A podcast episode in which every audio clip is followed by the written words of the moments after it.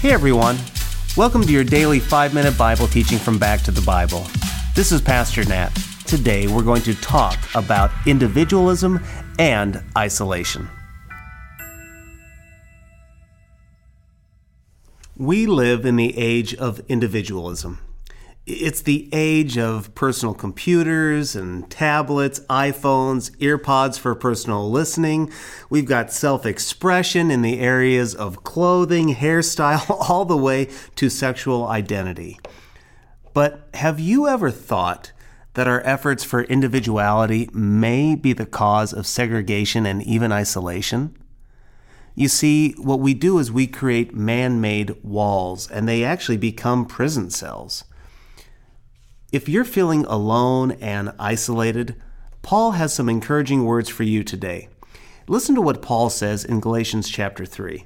For many of you, as were baptized into Christ, have put on Christ. There is neither Jew nor Greek. There is neither slave nor free. There is neither male nor female. For you all are one in Christ Jesus. And if you are Christ, then you are Abraham's offspring, heirs according to promise. Paul says, For as many of you were baptized into Christ have put on Christ. What Paul is saying there is we have been baptized in the Spirit and we are now clothed in Christ.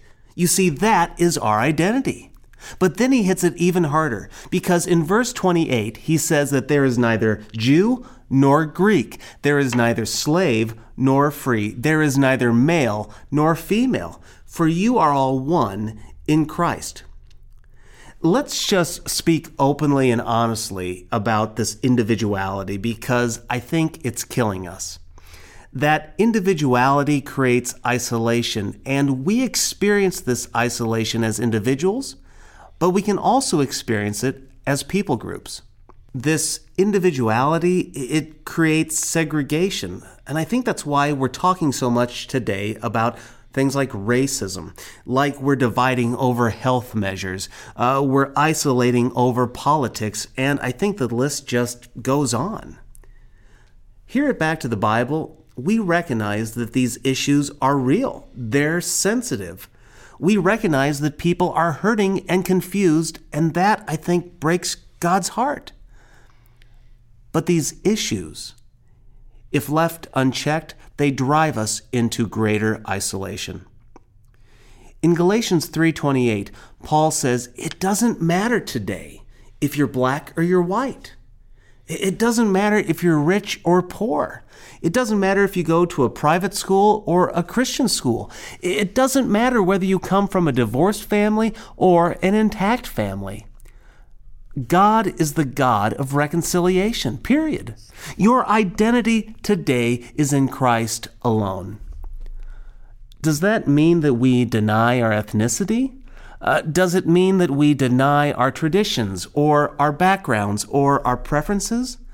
No, of course not. So, what it means is that the division that we experience here in this world can only be remedied by the blood of Jesus Christ.